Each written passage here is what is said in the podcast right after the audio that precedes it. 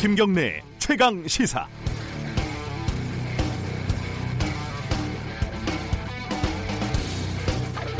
(2004년도) 어, 희대 연쇄 살인마 유영철이 붙잡혔을 때 저도 서울 마포에 있는 기동수사대에서 취재를 한 적이 있습니다.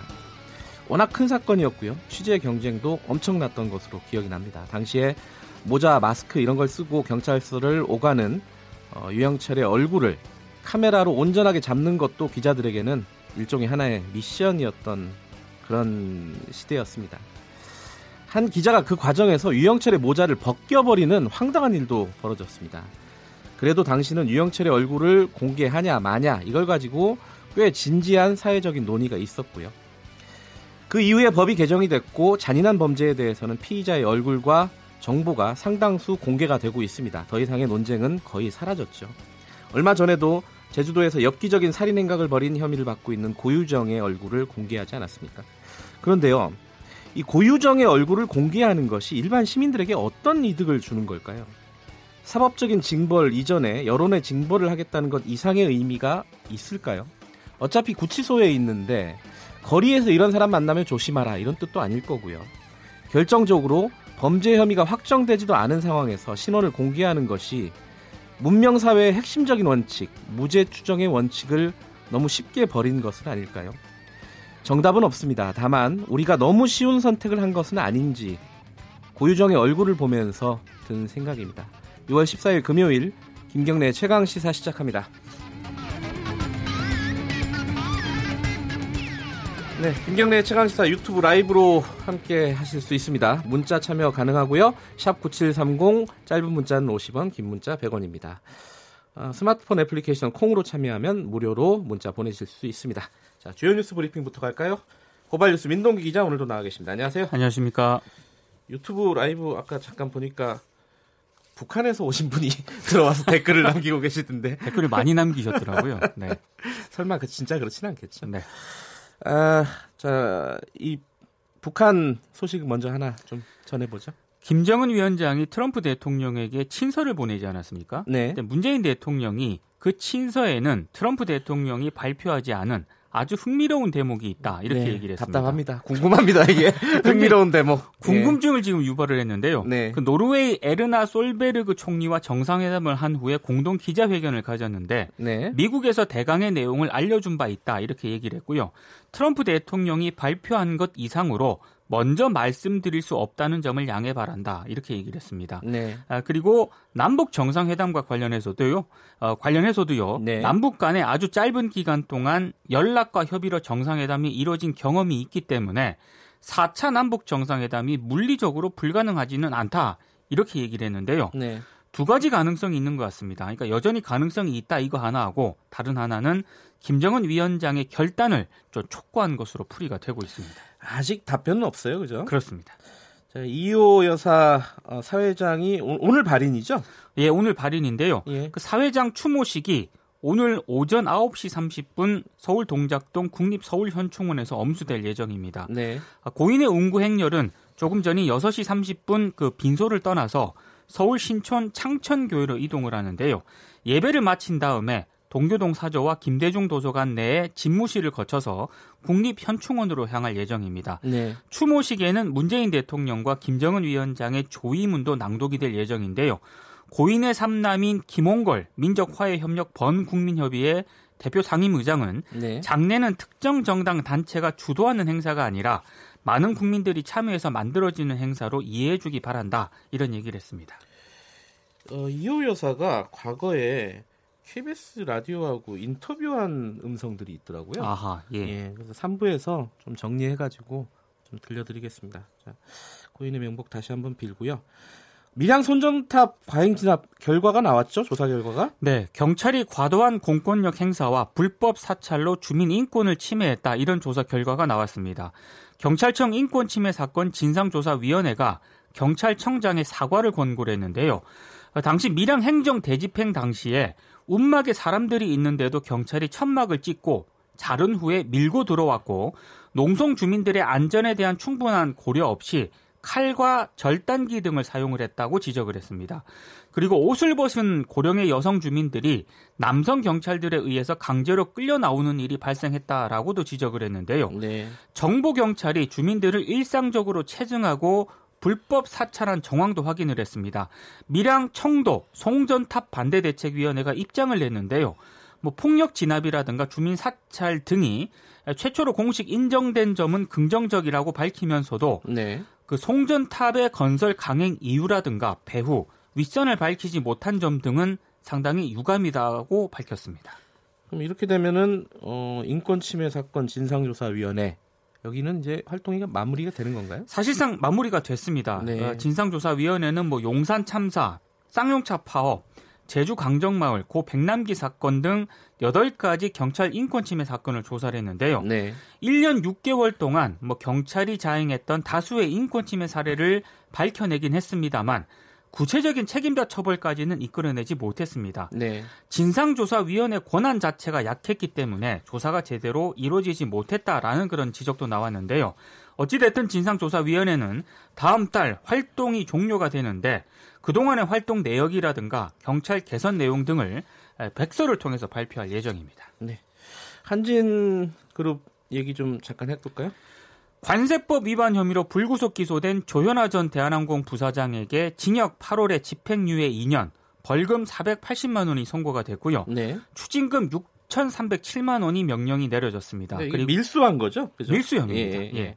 그리고 같은 혐의로 기소가 된 이명희 전 이루재단 이사장에게도 징역 6월에 집행유예 1년, 벌금 700만 원이 선고가 됐고요. 네. 3,712만 원의 추징금을 또 명령을 했습니다.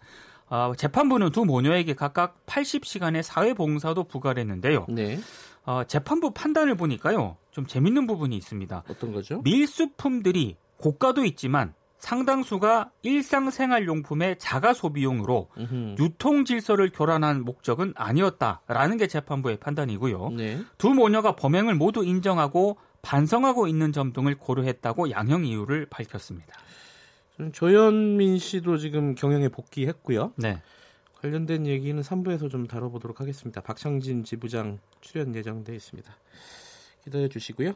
자, 사법농단 사건 어, 속보 좀 알아보죠. 양승태 전 대법원장 재임 시절 때 법원행정처가 작성한 사법농단 관련 문건들 있지 않습니까? 네. 이 문건들을 김명수 대법원이 비공개 조치를 했거든요. 근데 1심에서는 이 비공개 조치가 위법하다고 판결을 했는데 네. 항소심에서 뒤집혔습니다.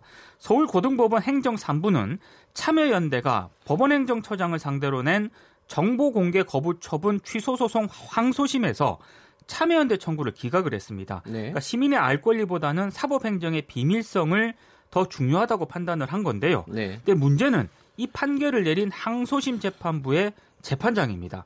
임종원 전 법원행정처 차장으로부터 서영교 더불어민주당 의원 지인 아들 사건의 선처 요청을 받고 담당 제, 담당 그 법관에게 전달했다고 지목된 당사자라는 그런 점인데요. 아하. 그 재판부 그 재판장이 문영선 판사거든요. 예. 사법농단에 연루가 돼서 심리 자체가 부적절했다는 그런 지적이 나오고 있습니다. 특히 문 재판장은 예. 검찰이 사법농단 수사를 마무리하면서 대법원에 보낸 비위 사실 통보 명단에도 포함된 인물입니다. 아, 사건과 관계가 있는 판사가 판결을 했다 이 얘기군요. 이제 1심 판결을 또 뒤집었기 때문에 네. 더 문제가 되고 있습니다. 네, 마지막 소식 전해 주시죠. 자동차 판매 대리점의 비정규직 자동차 판매원들 있지 않습니까? 네네. 노동조합법상 노동자에 해당한다는 대법원 판결이 나왔습니다. 네. 그러니까 이 사람들은 기본급과 같은 고정급이 없고요. 네. 그리고 대부분의 근무를 바깥에서 하거든요. 영업을 해야 되니까. 영업을 해야 되기 예. 때문에 외부에서 하는데 이들의 노동 3권을 대법원이 인정했다는 점에서 상당히 주목이 되고 있는데요. 네. 최근 확산하고 있는 이른바 그 플랫폼 노동자들 있잖아요. 네. 특수고용 노동자들과 관련한 소송에도 상당한 영향을 미칠 것이라는 그런 분석이 나오고 있습니다. 알겠습니다. 일주일 동안 고생하셨습니다. 고맙습니다. 자, 고발뉴스 민동기 기자였고요. 김경래 최강 시사 듣고 계신 지금 시각은 7시 34분입니다. 김경래의 최강 시사는 여러분의 참여를 기다립니다. 9730으로 문자 메시지를 보내주세요. 짧은 문자 50원, 긴 문자 100원. 콩으로는 무료로 참여하실 수 있습니다. 네, 김경래 최강 시사 듣고 계시고요. 최근에 그 아이콘이라는 그룹이 있습니다. 그 연예인 음악하는 그룹이죠. 거기에 멤버 BI라는 멤버가 마약을 투약했다, 마약을 구입했다, 뭐 이런 의혹들이 있었고 어, 팀을 탈퇴하고 어, 소속사 YG가 어, 입장을 발표하고 이런 게 보도가 많이 됐었는데 그런데 이 와중에 이쪽에 거물이죠. 양현석 YG 엔터테인먼트 대표가 이 마약과 관련된 수사에 개입했다, 부적절하게 개입했다 이런 의혹이 나왔고 그 의혹이 처음 보도된 거는 KBS 뉴스였습니다. 이 소식 직접 취재한 유호윤 기자와 함께 얘기 좀 나눠보겠습니다. 안녕하세요. 네, 안녕하세요. 일단 저 제가 간단하게 개요를 설명을 했는데 네. 어, 계략적으로 조금 더 구체적으로 좀 말씀해 주죠. 이 사건 개요가. 네, 알겠습니다. 예. 그 2000, 그 사건을 처음부터 말씀을 드리면요. 네. 2016년 8월에 경찰 조사에서 네. 비아의 지인 A 씨가 이제 마약 투약 혐의로 적발이 됩니다. 네. 이때 이제 A 씨가 경찰에다 내가 비아의 마약을 같이 했고 네. 이후에 LSD로 불리는 환각제도 사서 줬다 이렇게 음. 진술을 해요. 경찰에서요. 네, 예. 그렇습니다. 그러면서 비아이와 나는 카카오톡 대화 내용도 전달을 합니다. 경찰 2016년도에 이미 네. 예. 1차 조사, 1, 2차 조사에서 전, 전달을 예. 합니다. 그런데 그 A 씨가 조사를 받고 나서 바로 다음 날에 네. 양현석 대표를 만나요. 아, 그건 확인된 거예요. 네, 확인이 됐습니다. 아, 예. 네, YG 측에 연락을 받고 가서 만나는데 바로 이 자리에서 양현석 대표가 진술을 번복하라 이렇게 음흠. 말하면서 협박과 협박과 네. 회유가 있었다라는 주장이 나왔습니다. 그러니까 말하자면 어, 위증, 거짓말을 해라. 네. 이렇게 강요했다는 말이네요. 양현석 대표가. 그 지금 의혹의 핵심은 A 씨의 진술을 저희가 확보를 했는데 네. 뭐 그때 당시 상황을 조금 더 묘사를 해드리면 네. 그 핸드폰을 먼저 뺏어 가지고 예. 꺼- 서로 꺼내놓고 서로 네. 녹음하지 말자 이렇게. 예, 이렇게 얘기를 한 뒤에 내가 너 같은 애한테 불이익을 주는 건 어려운 일도 아니다. 이게 양현석 대표의 말이라는 거죠. 예, 그 말을 들었다는 A 씨의 진술입니다. 예. 그 자리엔 두 명밖에 없었고요. 그 자리에 Y 그 두 명이 있었고요. 예. 조금 떨어진 자리에 이제 YG 직원 한 명이 더 있었고 아, YG 직원이 있었고요. 네, 한 명이 예. 더 있었다고 합니다. 예, 목격자가 있네요. 그러면은 네. 어찌 됐건 그, 와, 그 일단 뭐 뒤에서 얘기는 하겠지만 Y 양현석 씨의 입장은 뭐예요? 일단 저희가 직접 contact은 안 됐고 YG 측을 통해서 연락을 예. 했었는데요. 그 만남 자체는 이제 인정을 하지만 네. 당시에 이제 비아이와 관련된 소문이 있어서 네. 이 소문의 진위 여부를 확인하기 위해 음흠. A 씨를 만났을 뿐 협박과 회유 이런 관련된 의혹에 대해서는 사실이 아니다라고 밝히고 있습니다. 자, 그 얘기는 조금 이따가 하고요. 그 A 씨라는 사람이 지금 보도가 사실 실명이 다 보도가 됐어요. 이 네. 한서희 씨라고 어, 조금 예전에 언론에서 보도가 좀 됐던 사람입니다. 어떤 사람인지 좀 소개를 해주셔야 될 것 같아요. 어, 사실 근데 저희 상황에서는 네. 뭐 저희가 일단은 예. 이 사건에 이뤄진 게 지금 현재 상태로서는 이제 권익위에서 비실명 대리 신고가 이루어졌잖아요. 네, 그 변호사가 대신해서 네. 신고를 한 거죠. 뭐 잘 알려져 있던 이제 예전에 정준영 사건으로 알려졌던 방정현 변호사가 이제 공익 신고자로 해서 네. 비실명 대리 신고가 이루어졌기 때문에 네, 저희 생각으로는 아직까지 저희도 좀 더 논의를 해봐야겠지만 그 비실명 대리 신고의 취지를 이해 인정을 해서 네. 저희 같은 경우는 아직까지는 A 씨를 음흠. 이제 익명으로 아, 보도를. 하려고 하고 있습니다. 예. 예. 자, 그 그럼 A 씨 얘기는 지금은 조금 넘어가 보고요. 네. 한서희 씨, 아 죄송합니다. 그러면 여기서는 뭐 A 씨라고 합시다. 자, A 씨가 양현석 대표를 만난 건 사실이고 A 씨의 주장은 거기서 협박을 들었다. 진술을 바꾸라고 협박을 들었다. 실제로 경찰 조사에 가서 진술이 바뀌었습니까? 그 협박이 있었고 네. 하나가 더 있는 게 회유가 있었어요. 아, 회유요? 회유가 있었던 게 내가 너한테 사례도 해주고 음흠. 내가 너한테 예를 들어서 지금 변호인도 선임해 주겠다고 해서 네. 좀 추가된 의혹 중에 하나가 양현석 대표가 그 A 씨의 변호인도 대신 선임해 줬다는 의혹이 있거든요. 네. 그러니까 A 씨의 진술에 따르면은 그 YG 대표, 야, 양현석 대표를 만나고 나서 2, 3일 뒤에 네. 자기 YG 직원이 자신을 한 서울의 서초동에 있는 네. 아, 그 교대역 근처에 있는 네. 변호사 사무실로 데려갔대요. 아하. 거기에서 이제 진술 번복에 대한 내용이 오갔고 네. 실제로 이제 이후에 이뤄, 이뤄졌던 그러니까 1, 2차 조사 끝난 다음에 이제 네. 거기 그 바로 다음 날 양 대표를 만났었는데 네. 그 다음 3차 조사에서 이제 변호인과 대동에 가서 예. 진술을 다 바꿉니다. 음흠. 난 비아이라 마약을 한 적이 없고 음흠. 비아이한테 환각제를 전달한 적이 없다. 네. 진술 번복이 있었습니다. 그러면은 이제 진술이 1, 2차 때는 뭐 BI랑 마약을 했다 이거고 3차 때는 그런 적이 없다 이렇게 바뀌었다 그랬잖아요. 네. 그거는 다 이제 어떤 진술 조서나 이런 걸 통해서 확인이 된 사실인가요?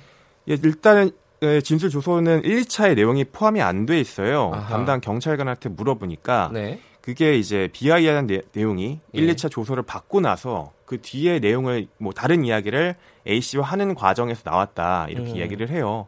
근데 일단 경찰 자체도 그 당시 1, 2차 조사가 끝났을 때 네. A 씨로부터 BI에 관련된 내용을 듣고 네. 또 더군다나 이제 뭐 이제 카톡 대학도 이제 네. 확인했던 걸 인정을 합니다. 네.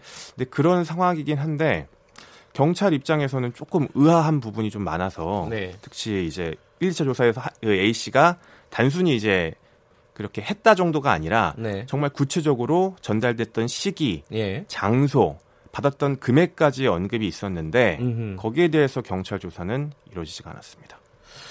근데 경찰 입장에서 생각을 해보면은 아니 1, 2차 때 그렇게 구체적으로 얘기했던 사람이 갑자기 나타나가지고 나는 그런 얘기 아 그, 그게 사실이 아니다 라고 하면 수사하는 사람 입장에서도 좀 황당했을 것 같다 이런 생각을 좀 들어요. 그 경찰에서 근데 지금 저희도 아까 전에 변호인을 대신 선임해 줬다고 네. 하잖아요. 그 경찰이 그 변호인을 되게 의심을 했어요. 왜냐면은 너무 과잉 변호를 했다. 그러니까 저희한테 직접 그 경찰이 털어놓은 얘기를 들어보면 네. 변호인이 이상했다. 다른 변호사들과 일반적인 변호사와는 많이 달랐다라고 얘기를 해요. 네. 그러면서 이후에 경찰 조사해 보면 너 혹시 YG가 변호사 선임해 준 거 아니니? 네. 라는 질문까지 합니다. 경찰이요. 예, 합니다. 그런데도 불구하고 경찰 입장에서는 그걸 의심도 있고 네. 구체적 진술도 있었는데 네. BI에 대한 뭐 소변 검사, 모발 검사 전혀 이루어지지 않았거든요. 근데 이런 부분은 좀 문제가 많아 있어 보입니다. 그때 A 씨가 그 당시에 뭐 YG 소속 연예인은 아니었죠. 아니었습니다. 아하. 근데 어찌 됐든 소속 연예인도 아닌 사람에게 변호인 선임을 해줬다. 변호인 선임비 같은 경우는 YG에서 지불한 것까지는 확인이 됐나요? 아직까지는 저희가 A 씨의 말에 따르면은 네. 그 말을 맞추는 과정에서 네. 뭐 변호인을 어- 음, 엄마가 해주는 걸로 하자 예. 뭐 이렇게 얘기는 했다고 하고요. 자신은 뭐 수임료를 지- 뭐 제공한 적이 한 번도 없다. 아하, 아하. 그러니까 결국에는 그 예. YG 측에서 수임료를 대신 내줬다고 하고요. 네. 그러니까 결국엔 핵심적인 건 결국에는 변호사도 이제 중요한 부분이잖아요. 예. 그러니까 변호인을 저희가 직접 만나봤어요. 뭐라고 하던가요? 그러니까 저희 만나자마자 이제 예. 저희가 사실은 그 사무실로 찾아가서 제가 기자라는 사실을 알리자마자 이런 거는 뭐 변호인의 그 의뢰인에 대한 내용 말할 수 없는 거 비밀, 유지 의무 있는 거 알지 알지 않냐 음, 네네. 말할 수 없다라고 바로 말씀을 하시더라고요. 네. 자, 그때 당시에 A 씨가 경찰의 수사를 받던 거는 마약 혐의였잖아요. 그죠? 네. 그 수사는 어떻게 했습니까, 그 결국은? 그거는 바로 이제 그 진술을 번복을 하잖아요. 예. 진술 번복 시점이 2016년 8월 30일입니다. 예. 근데 바로 다음 날인 31일에 검찰에 이제 불구속 기소 의견으로 송치가 돼요. 아, 기소 의견으로? 네. 예. 그러고 나서요? 그 다음에 이후에 이 다- 이듬해에 예. 이제 다른 사건과 병합이 돼서 음흠. 이제 기소가 됐고 현재 재판이 진행 중입니다. 그러니까 A 씨는 기소가 됐고 다만 BI라는 사람은 어 조사 자체가 이루어지지도 않았다. 그러니까 소변 검사 예. 물론 영장이 필요한 부분이긴 하지만 그 구체적인 지금 진- 전달 과정에 예. 대한 내용이 나왔고 카카오톡 대화 내용에 되게 의미 있는 부분이 있는 게 예. 거기에 보면은 BI가 그 A 씨한테 마약을 처음에 너 하고 있냐 구하고 싶다는 얘기를 하면서 네. 내가 너와 마약을 한 적이 한 번 있기 때문에 이 얘기를 꺼내는 거다라는 멘트가 있어요. 네. 그러니까 이전에 같이 마약을 했던 그 예. 일종의 부- 그런 사실들을 암시하는 부분이 담긴 건데 네. 여기에 대한 부- 의혹도 있었고 심지어 물론 그 A 씨가 진술을 번복했다고 하지만 네. 확인도 없이 바로 진술 번복 바로 다음 날 송치를 해버렸다라는 부분에 대해서는 좀 경찰 수사에 미진한 부분이 분명히 있어 보입니다. 그러니까 BI를 소환을 하긴 했어요. 저- 아예 소환조차 하지 아, 않았고 소환도 안 했어요? 예 참고인 음. 조사도 하지 않았습니다. 그러면 이제 사건이 두 가지인데 하나는 어, 양현석 YG 엔터테인먼트 대표가 거짓말을 하라고 강요를 했다는 의혹 이게 하나가 있는 거고 그럼 두 번째는 그럼 경찰 수사는 왜 이렇게 지지부진하게 마무리가 됐을까? 요 부분에 대한 건 어떻게 보십니까? 경찰 수사가 워낙 저기 경찰 수사에 대한 부분에 대해서는 저희는 사실은 부실 수사를 많이 의심을 하고 있, 네. 습니다 왜냐하면 구체적인 진술, 정황 같은 게 있음에도 불구하고 네, 사실 BI에 대한 어떠한 조사도 이루어지지 않았고 네, 이런 부분에 대해서는 사실 합리적으로 부실 수사라는 지적이 나올 수밖에 없는 것이잖아요. 그 부실 수사의 이유가 어, 진술을 바꿨기 때문에 그렇다 그런 것인지 아니면 뭐 YG 엔터테인먼트라는 그 거대 어떤 연예 기획사의 소속이기 때문에 뭔가 좀 봐주기를 한 건지 뭐 이 부분에 대한 것들은 아직 취재가 아, 완전히 이루어진 건 아니고요. 저희가 경찰관들을 만나봤는데요. 예. 그 당시 그 용인 동부 경찰서였는데 그쪽에는 경찰관들 직접 만- 연락을 해보고 예- 직접 만나보기도 했는데 네. 뭐 기억이 안 난다고 말한 경찰도 있고요. 음흠. 말 단순히 이제 진술을 번복하면 뭐 아무리 영장을 신청해도 안 나온다 네. 이렇게 얘기를 하더라고요. 네. 근데 저희가 조금 수사 과정에서 또 한 군 한 번 더 이제 이게 혹시 부실 수사가 아니냐고 의심했던 지점이 네. 경찰 다른 조서를 보면 BI하고 이제 김한빈이라는 본명과 YG 엔터테인먼트라는 소속이 나와 있고 네. 그 앞에 공범이라고 적혀 있어요. 아 경찰 조서예요. 공범이라고 적혀 있습니다. 적어놓고도 조사를 안 했다 이거네요. 이게 공범으로 스스로 경찰 스스로 인정하면서 적어놨지만 네. 수사가 이루어지지 않았던 부분이 있었습니다.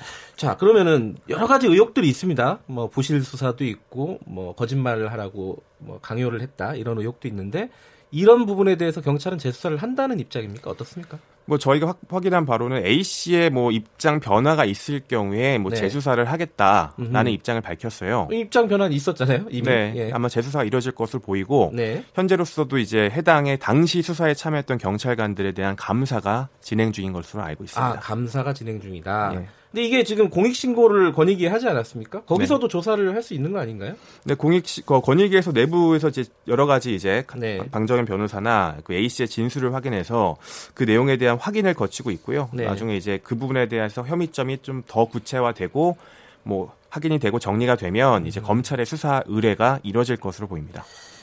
이게 그 경찰 수사는 이루어지더라도 지금 이제 의혹이 확산되는 부분은 YG 엔터테인먼트가 이 버닝썬 사건 이후에 계속 이런 어떤 불미스러운 사건에 연루가 되지 않습니까? 네. 결국은 이번 사건에서는 양현석 대표까지 구체적으로 어, 연루됐다는 의혹이 나오고 있는 거고 YG가 왜 이렇습니까? 그 사실 그 YG 관련된 마약 사건이 워낙 많지 뭐. YG 약국이라는 비아냥까지 지금 나오고 있죠. 예, 소속 연예인 뭐 지드래곤도 있었고 예. 티- 뭐 탑도 있었고 걸그룹 투애니원의 박봄도 있었거든요. 예. 근데 내부 이런 식으로 관련된 소속 연예인들의 마약 관련 혐의가 네. 이런 범죄가 끊임없이 전, 나오고 있는 상황에서 네. 소속 연예인에 대한 감시, 내부분 여러 가지 관리 문제에 대한 것 부분은 분명히 YG의 책임도 일정 정도 있어 보입니다. A 씨가 얘기한 것 언론에 이제 얘기한 것 중에 하나가 좀 눈에 띄는 게 어, 양현석 대표가 이렇게 얘기했다고 이제 A 씨가 주장을 해요. 네. 어, YG 소속 연예인은 마약에 절대 적발되지 않는다. 이런 식으로 이런 취지로 얘기를 했다는 멘트가 있더라고요. 네. 이런 부분들은 좀 취재를 조금 더 해봐야 되는 부분이 아닌가 싶어요. 그 부분에 대해서 저희가 예. 그 A 씨의 진술에 따르면 네.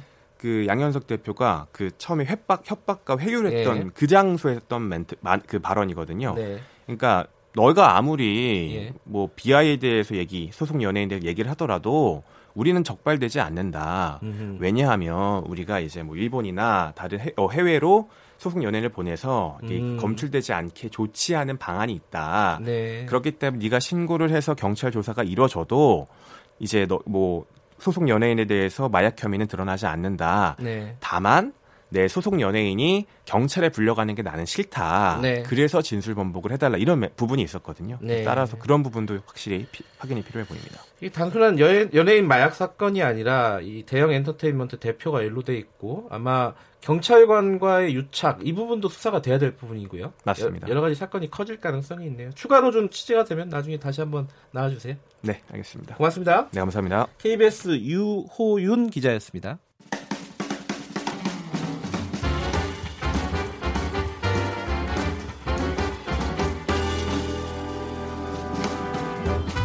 여러분의 아침을 책임집니다. 김경래의 최강 시사.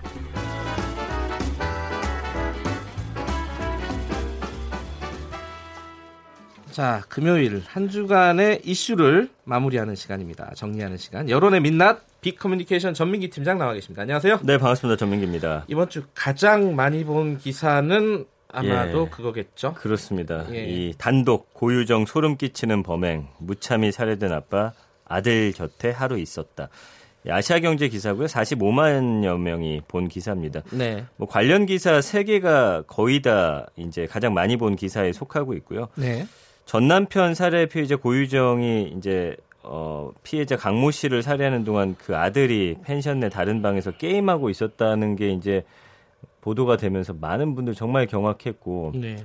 이제는 그 현 남편의 아들 살해한 의혹까지 지금 예. 어, 덧붙여져 가지고 아직까지도 한동안 이 국민들의 관심이 좀 계속되지 않을까 싶습니다. 그러게요. 이게 뭐 어디까지 사건이 어, 네. 진행이 될지 아직까지는 모르는 그런 사건입니다.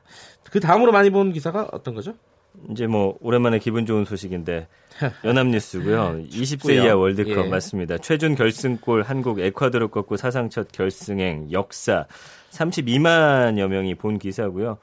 또 어, 내일에서 일요일로 넘어가는 그 아, 새벽에 그러네요. 경기가 있잖아요. 음, 네. 근데 사실 이 기사도 이 기사인데 이거는 이제 결과 경기 결과에 대한 기사고 네. 이 이후에 그러면 왜 이 친구들이 잘하냐에 대한 어떤 음. 기획 기사들 그런 많이 것까지 나왔어요. 예. 굉장히 관심 많이 갖고 많은 분들이 지금 오랜만에 뭐 광화문에 모여서 또 응원한다고 음. 하니까 어쨌든 이 대한민국 역사를 새로 쓴 우리 어 20세 이하 월드컵 대표팀에 대한 관심이 아마 기사들에 음. 대한 관심으로 함께 드러난 것 같고요. 근데 이 기사가 이제 좀 언론에 많이 보도 안 된 건데 국민일보 기사고요. 녹음 예. 쓸만해 우리가 불리해 이 마이크로다시 B2 피해자 만난 이유라는 기사인데 아, 마이크로다스미 가수잖아요, 그죠? 그렇습니다. 네. 예전에 그 부모님들이 그 주변 이웃들에게 이제 돈을 빌려 가지고 뉴질랜드로 그냥 도망갔던 사건이 네. 있었잖아요. 근데 보니까 그 중부 매일일보의 그 기사를 인용했더라고요. 그러면서 한 피해자를 마이크로 다시 만났는데 네. 본인이 이제 어 합의할 마음이 없다라고 내려가는데 문이 잠깐 열려 있는데 그 틈으로 들린 게 녹음 잘 됐냐? 거기서 쓸만한 내용 있냐? 앞에 건 쓰면 안 된다. 우리한테 불리하다. 이런 내용을 들었다라는 그 진술만 갖고 사실은 기사화가 된 거긴 한데 아, 그렇군요. 어쨌든 음, 이 이분 입장에서는 뭐 돈으로 절대 용서할 수 없는 일이다라고 토를 했다고 하는데 지금 마이크로 다시 언론 플레이를 한다라고 생각해서 본인도 네. 나선 게 아닌가 이런 생각이 음, 듭니다. 이 부분은 조금 사실관계가 좀 확인이 될 이건 확인을 있겠네요. 해야 됩니다. 예. 자, 이, 런 확실히 이제 좀 뭐랄까 연예인 관련된 기사를 많이 보죠. 그렇긴 합니다. 아무래도 예. 댓글이 가장 많은 기사는 뭐죠? 중앙일보 기사고요. 머리끄덩이 잡아당겨 전광훈 목사 음, 문재인 대통령 하야 회견장 난장판이라는 기사였고요. 예. 5,580명 정도가 댓글을 달았습니다. 그 한기총 전광훈 목사의 이 문 대통령 하야 기자회견장이 굉장히 소동이 컸다고 합니다. 뭐 예. 그것과 관련된 기사고요. 이날 기자회견 도중에 이제 전 목사 반대하는 또 참석자가 나타났는데 예. 이 참석자를 그 다른 전 목사의 어떤 지지자들이 또 머리끄댕이 잡고 막 이런 일들이 있었다고 합니다. 예. 그래서 사실 굉장히 소란스러운 사건인데 여기와 관련해서는 예. 뭐 이거는 사실 또 이 정권을 지지하느냐 하지 않느냐에 따라서도 댓글들이 좀 나뉘는 그런 음. 양상 보여주고 있습니다. 아, 그렇군요. 자, 그 SNS에서 많이 퍼날라진 기사는 뭘까요? 머니투데이 기사고요. 아파트 6층에서 뛰어내린 딸 끌고 와 성폭행 살해. 아, 이것도 끔찍한 예, 기사네요. 알고 계시죠. 예. 7,200건 정도가 퍼날라졌고 지난 5일이었죠. 회사 선배 약혼녀를 성폭행하고 살해했던 순천 강간 살인 사건 용의자 이 정모 씨가 30대 구속이 됐는데 네. 그를 사형시켜 달라는 피해자 아버지의 국민청원이 올라온 것이고 네. 그 내용들을 지지하는 분들이 좀 많이 퍼날르고 있습니다. 예. 끝으로 이제 조선일보 기사인데요. 이거는 좀 흥미롭더라고요. 덴마크 여왕 남편 왕이라 안 불러주면 죽어서 여왕 옆에 안 눕겠다. 이게 무슨 소리예요? 저기 기사를 못. 기사인데 예. 예, 그 덴마크 여왕 남편으로 그 있는 남자가 이제 헬리크 공이라는 사람이에요. 예. 근데 본인한테 왕의 호칭을 붙여주지 않으면은. 죽어선 여왕 옆에 나란히 묻히지 않겠다라는 거예요. 예. 그러니까 사실은 이 사람이 예전부터 이런 어떤 불만을 수차례 덴마크 예. 언론에 흘렸다고요. 그래서 사실 국민들은 여기에 대한 지지를 많이 하지 않고 있다. 뭐 이런 내용의 기사인데 근데 이걸 사람들이 왜 이렇게 관심 있게 봤을까요? 이게 좀 의외의 기사잖아요. 그러니까 그러네요. 이 제목도 그렇고 왕이라 안 불러주면 죽어서 여왕 옆에 안 눕겠다. 약간 네. 좀 흥미거리를 아. 좀 끌어들이는 그런 기사가 아닌가. 근데 이게 굉장히 많이 퍼날라졌더라고요. 그러니까요. 왜냐면 이게 뭐 덴마크가 우리랑 좀 가까운 나라도 심리적으로 아니고. 예, 어, 예. 좀먼 나라이기도 하고 그저 이해가 이 뭐랄까 좀 의아한 부분이 예, 이- 있네요. 이걸 뭐 퍼나른 이유가 그 밑에 써 있진 않아서 사실 그 이유까지 분석하기 좀 어찌 힘들었습니다. 됐건 어, 가장 많이 퍼날라진 기사 중에 하나다. 맞습니다, 예. 알겠습니다. 이번 주 정리 감사합니다. 고맙습니다. 여론의 민낯 빅커뮤니케이션 전민기 팀장이었고요. KBS 일라디오 김경래 최강기사 2부는 여기까지 하겠습니다. 잠시 2부에서는요 최고의 정치 코너 마련되어 있습니다. 더불어민주당 김진표 의원, 자영당 김영우 의원 출연하십니다.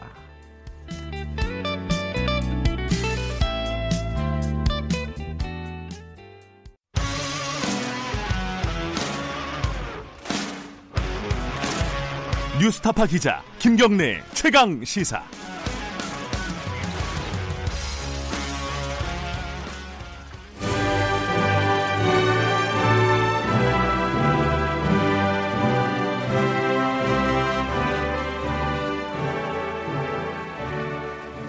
김경래 최강 시사 2부 시작합니다. 금요일 2부는 최고의 정치 마련되어 있습니다. 어, 전국의 가장 뜨거운 현안을 여야 의원 두 분과 함께 이야기 나눠보는 시간입니다. 더불어민주당 김진표 의원, 자유한국당 김영우 의원 두 분 나와 계십니다. 안녕하세요. 반갑습니다. 네, 아, 제가 오늘 파란 잠바를 입고 왔는데 이게 이제 자, 더불어민주당 색깔이라고. 네, 제가 좀 저 complain 좀 했죠. 예, 예. 예. 제가 여름에 입을 수 있는 잠바가 이거밖에 없어가지고 예. 하나를 더 구입하는 방향으로 네. 하겠습니다. 선물해 드리겠습니다. 예. 자, 그 김경래 최강 시사는 유튜브 라이브로도 함께 하실 수 있습니다. 어, 문자 참여 가능하고요. 샵 9730 짧은 문자는 50원, 긴 문자 100원입니다. 스마트 콩 애플리케이션 콩 이용하시면 무료로 이용하실 수 있고요. 지금 두 분 정치인 분께 의원님께 어, 의견 있으시거나 질문 있으시면 보내주세요. 그럼 제가 대신해서 물어보도록 하겠습니다. 오늘은 사실 할 얘기가 좀 많이 정해져 있습니다. 이게 어, 벌써 몇 주째 이 얘기를 하고 있어가지고 좀. 답답한 게 있네요. 답답하네. 그죠? 예. 이 국회 파행인데 결국 거기서 나온 얘기잖아요. 다 이게 청와대에서 여러 가지 국민청원에 대해서 이번 주에 답변이 있었습니다. 두 가지가 있었는데 하나는 강기정 민정수석이 정당 해산 청구, 자유한국당 해산 청구 180만 명, 그리고 더불어민주당 해산 청구 30만 명 넘게 어 거기에 청원이 이루어진 부분에 대해서 이, 응답을 했고요. 그 다음에 복귀왕 청와대 정무비서관은 어, 소환 국회의원 소환 제도와 관련해 가지고 어, 응답을 했습니다. 근데 이 부분 가지고 또 이제 정치적인 좀 논란이 있어요. 일단은 어, 누구부터 말씀을 듣는 게 나을까요? 어, 김영우 의원께 먼저 여쭤보는 게 네. 나을 것 같아요. 청와대 입장을 들으시고 어, 뭐 자유한국당에서는 많이 반발하고 있습니다. 김영우 의원은 어떻게 생각하시는지 말씀 좀. 네, 지금 뭐 국민청원 게시판, 그러니까 네. 청와대가 운영하는 국민청원 게시판이라고 하는 이 제도 자체가 좀 문제가 있어요. 얼핏 들으면은 국민들의 여론을 수렴한다고 하는 차원의 네. 예, 좋은 제도처럼 들리지만 그 실상 그 형식과 내용을 보면 아주 문제가 많습니다. 네. 어, 한 사람이 20번 이상씩 예, 청원 그 청원 게시판에 그 등록 숫자를 올릴 수가 있어요. 네. 예, 뭐 SNS 아이디만 있으면은 어, 중복해서 올릴 수 있다는 그런 그 제도 자체의 문제점도 좀 있고요. 네. 그 다음에 또 사실상 국민청원 게시판에 대한 그러니까 국민청원에 대한 이 답변을 이제 청와대가 나서서 하지 않습니까? 네. 근데 뭐 유권 해석을 하는 식으로 합니다마는 별로 그 답변에 실효성이 없습니다. 그냥 이것은 사법부가 해결할 일, 이것은 뭐 국민들이 평가할 일, 뭐 이런 식의 아주 원론적인 이야기를 하면서 답변을 네. 하면서 에, 결국은 에, 현 정권에 매우 유리한 형태로 답변을 한단 말이죠. 이번에 민정수석 강기정 수석이 에, 정당 해산과 관련해서 발언한 것 발언한 것도 이거는 정말 도저히 민정수석이 해서는 안될 잠깐만요. 저 얘기를 했어요. 강기적 정무수석이죠? 아, 정무수석이죠. 아, 예, 제가 네. 말씀 잘못드렸네요. 예, 네, 정무수석이 정무수석이요. 예. 정무수석은 여러 가지 그 정무적으로 실타래처럼 꼬인 정무 상황, 네. 국정 상황을 푸는데 역할을 해야 될 사람이 네. 참모를 완전히 끼얹어 버렸어요. 그래가지고 오히려 이 국회 상황이 되돌이표가 돼버렸습니다. 청와대가 끼어드는 바람에 예. 이것은 말이 안 된다. 아, 저는 이렇게 생각하고요. 예, 예. 예, 그리고 어떻게 내년 4월까지 기다리기 힘드니까 아, 국민들이 알아서 심판해 달라. 이것은 완전히 그냥 아, 야당을 평가해 달라고 하는 야당 심판을 주문하는 선거 전략이죠 청와대 이것은 안 들리다 생각합니다. 예, 예, 일단 뭐 그 구체적인 건 조금 이따 다시 좀 말씀을 나눠보고요. 김진표 의원님 얘기 좀 들어봐야 될것 같아요. 네, 제가 그 강기정 정무수석과 예. 복귀왕 비서관의 그 회견문 전문을 구해서 한번 읽어봤습니다. 네. 두 번을 자, 세히 읽어봤는데 네, 우리 김영우 의원님이 그것을 전문을 제가 가져왔는데 이따 드릴게요. 한번 읽어보시면. 저하고 생각이 좀 달라지실 것 같아요. 왜냐하면 지금 김영우 의원님 말씀은 그 어, 발표가 있은 뒤에 네, 에, 그, 저, 어, 나경원 원내대표가 한 말을 그대로 말씀하시는데요. 네, 실제로 보면, 어, 183만 명이 청원한 에, 자유한국당 해산 청원과 33만 명이 청원한 민주당의 해산 청원을 똑같이 전- 전제로 하고 어느 한 당에 치우친 얘기를 한 게 하나도 없고 아주 조심조심 정제된 표현으로 썼어요. 그러니까 이제 선거관리위원회에서도 어, 이게 선거법 위반이라는 자유한국당 주장에 대해서 아 이건 선거법 특별히 공무원의 정치적 중립을 위반했다고 보기 어렵다라고 일- 단번에 그냥 어, 어, 저 정- 선관위 입장을 발표했었죠. 예, 그리고 저는 이 국민청원 제도는 촛불의 민심으로 출발한 이 문재인 정부에서 어, 취임 초부터 이 직접 민주주의적 요소를 강화한 그런 좋은 제도라고 생각합니다. 우리 국민의 높아진 정치 의식 수준을 우리 정치 현실에 반영하려면 네, 정치 의식 수준은 국민들은 높아졌는데 대의 정치를 실제 실천하는 국회의원들은 국, 어, 국민들로부터 신뢰를 자꾸 잃어가고 있으니까 네, 그, 그 국회에다 맡겨놔갖고 해결되는 일이 없지 않느냐. 네. 그러니까 국민들의 어, 의견을 집단적으로 표현할 수 있는 것을 열어놓고 그러면 그런 것들이 상호 견제와 비판 역할을 해가면서 우리 정치를 종합적으로 발전시킬 수 있는 길이라고 생각합니다. 예, 뭐 총론적인 입장은 두 분 들었으니까요. 이렇게 하나씩 좀 가볼게요. 하나가 먼저 이제 어, 정당 해산 청원입니다.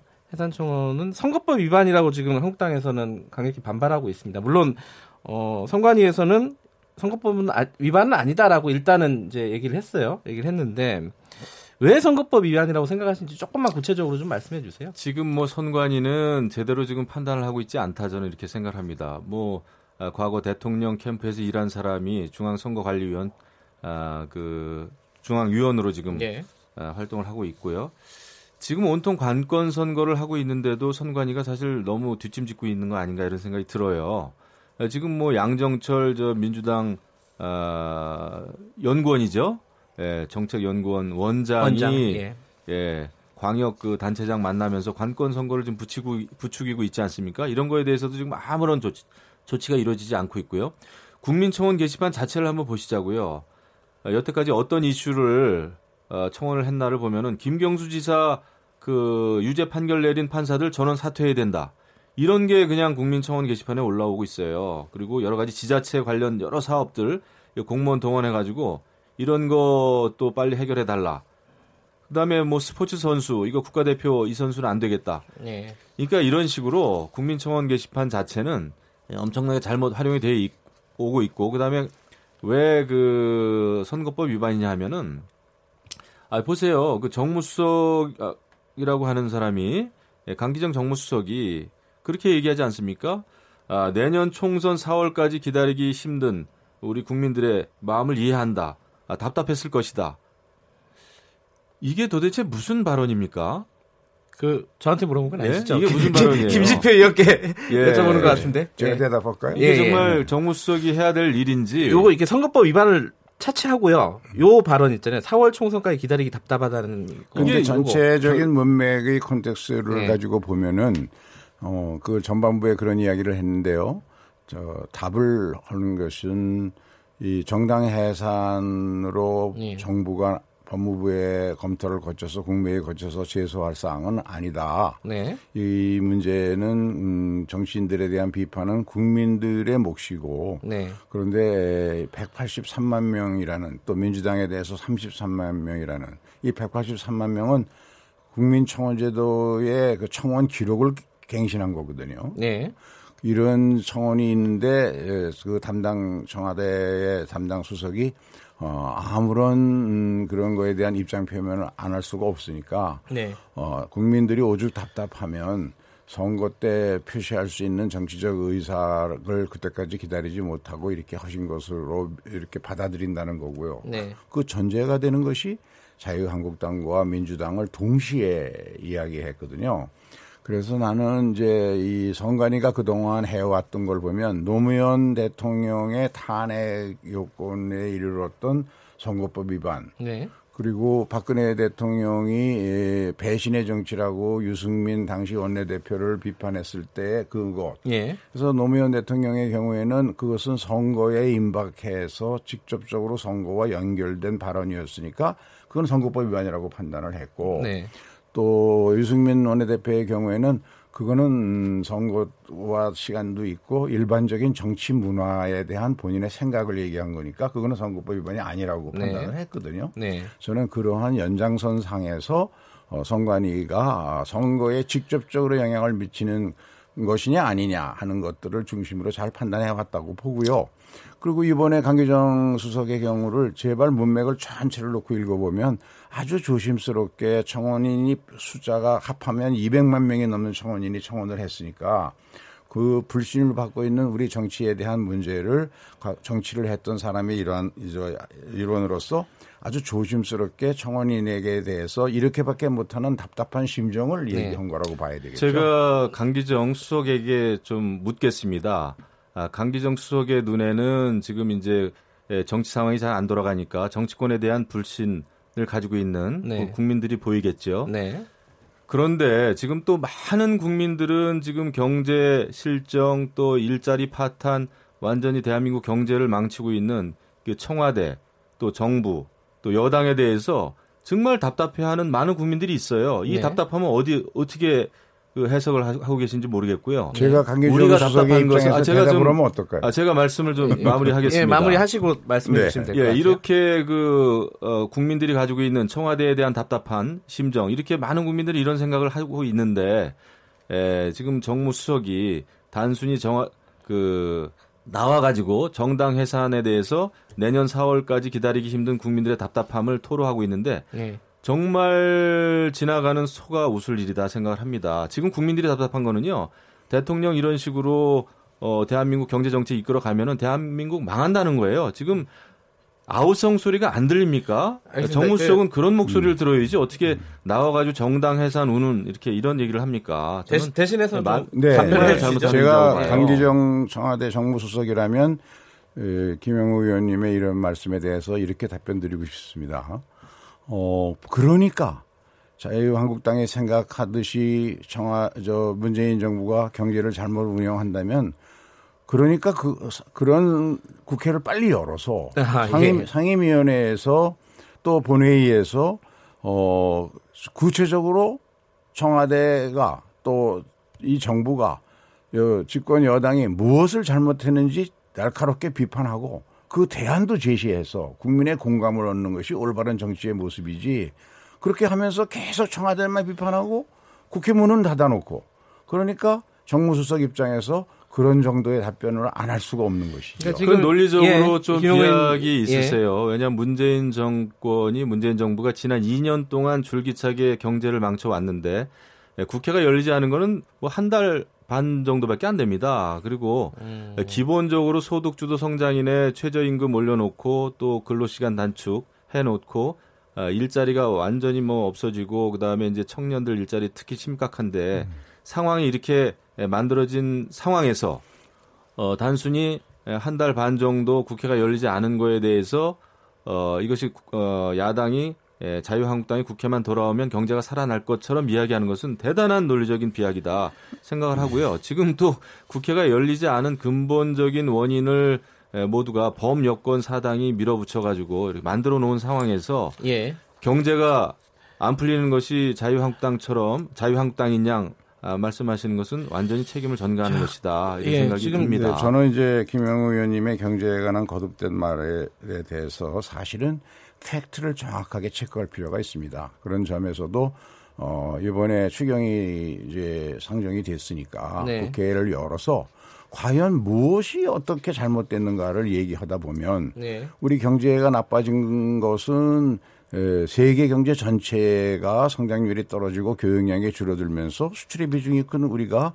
어 이제 수요가 줄어드는 것은 어, 뭐 그런 불가피한 현상이 있었지만 그러나 소득주도 성장이라든가 여러 가지 정책들을 종합적으로 평가해 보면 어 일부 부작용이 있었지만 이제는 그 부작용을 극복하면서 긍정적인 효과 특히 고용률이 역대 정부 중에서 가장 높은 수준으로 올라가고 고용의 질도 크게 개선된다는 알겠습니다. 긍정적인 이- 효과가 나오고 있거든요. 근데 지금 지금 청와대가 그래, 경제에 그런 대해서 문제들을 다 국회에서 제대로 논의를 하고 그 판단을 언론과 정부가 언론과 국민이 할 수 있는 기회를 왜 안 만들어 주냐 제가 요 말씀만 좀 드릴게요. 네, 지금 좀 짧게 좀 해주세요. 지금 경제에 네. 대해서 청와대와 여당이 하는 말이 앞뒤도 안 맞아요. 어, 작년에 장하성 정책실장은 지난해 말 되면은 일자리 상황 좋아질 거라고 그러고 경제 지표 좋아질 거라고 분명히 이야기했습니다. 근데 지금 장하성 실장 어디 갔는지 모르겠고요. 올해 중국 가 있죠. 조금 전만 해도 조금 전만 해도 어, 대통령께서도 어, 대한민국 경제 좋아지고 있고 큰 틀에서 방향이 옳다고 말씀하셨습니다. 네. 그런데 지금 또 홍남기 에, 경제부총리는 경제 상황 갑자기 또 어려워지고 있다. 아, 야당이 들어오지 않아서 마치 경제가 어려워지고 있는 양, 아, 뭐 경제 하방 효과가 일어나고 있다. 뭐 이런 얘기를 또 갑자기 한단 말이죠. 이렇게 앞뒤에 안 맞는 경제 분석, 평가 예. 이것은 알겠습니다. 그냥 그냥 유리한 쪽으로만 자꾸 그 경제 상황을 판단하는 거죠. 예, 죄송하지만 경제. 얘기는 여기까지 할게요. 왜냐하면 오늘 주제가 경제가 아니고 이게 구체적인 하나하나 팩트를 또 이제 예. 논쟁을 하다 보면 이 얘기로 뭐 몇 시간을 해야 될 것 같은데요. 네. 근데 어, 지금 이제 국회 여는 문제로 그냥 자연스럽게 넘어갔는데 네. 자유한국당 입장에서 보면요. 제가 김진표 의원께 이제 여쭤보는 건데요. 그 나경원 원내대표도 아니 이 대통령 순방하고 있는데 이 비서관들이 야당을 조롱하고 있는 거 아니냐 이렇게 얘기를 했어요. 이렇게 얘기했고 황교안 대표도 어뭐 소화병에 걸려 있는 것 같다. 그러니까 한마디로 말해서 제가 이 자유한국당 쪽 얘기를 이렇게 언론에서 보면은 아니 좀 문을 좀 열어줬으면 좋겠는데 계속 좀 강공 모드가 아니냐 청와대 입장 청와대 예. 입장도 그렇게 저는 어, 볼 수도 전혀- 있는 것 같아요. 아니 전혀 그렇게 생각하지 않습니다. 네. 왜냐하면 어 이것은 음 자유한국당이 에, 이 일종의 이 도둑이 재발이 저린다 그럴까 하는 말이 있지 않습니까? 네. 국회를 안 여는 것은 자유한국당의 말도 안 되는 논리와 이유로 어, 계속 청와대를 공격하면서 국회를 안 열었는데 그것에 대한 국민의 비판이 집적되어서 국민청원으로 이어졌고 네. 국민청원에 대해서 어, 제도상으로 답변하지 않을 수 없는 청와대에서 조심조심 정제된 표현을 써가면서 어, 실, 에, 이 실정법에 위반되지 않도록 굉장히 노력해가면서 답변한 내용을 놓고 네.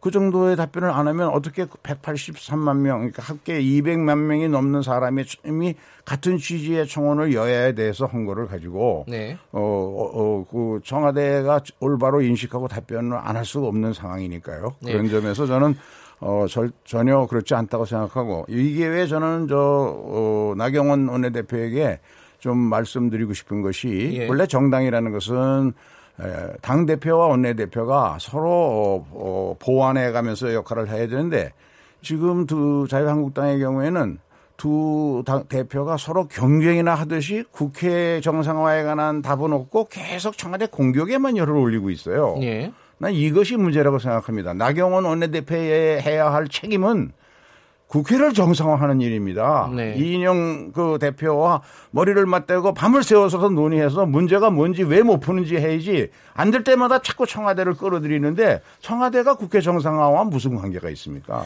예, 그 어, 김영우 의원께도 제가 하는 네. 질문을 드립니다. 나경원 원내대표가 그 청와대 노영민 실장이 전화 한 통화 없었다. 근데 청와대 입장에서도 아니 청와대 빠지라면서 왜 또 전화 없었다고 또 이게 불평이냐 이렇게 좀 항변한단 말이에요. 전반적으로 너무 남한테만 책임을 지우는 거 아니냐 자유한국당이 이런 그렇죠. 비판에 대해서는 어떻게 보십니까? 궁극적으로 국회 운영과 관련해서는 우리 국회의원들 책임이 크죠. 네. 어, 크고 크죠. 근데 에, 우리 입장에서 생각하는 건 그겁니다.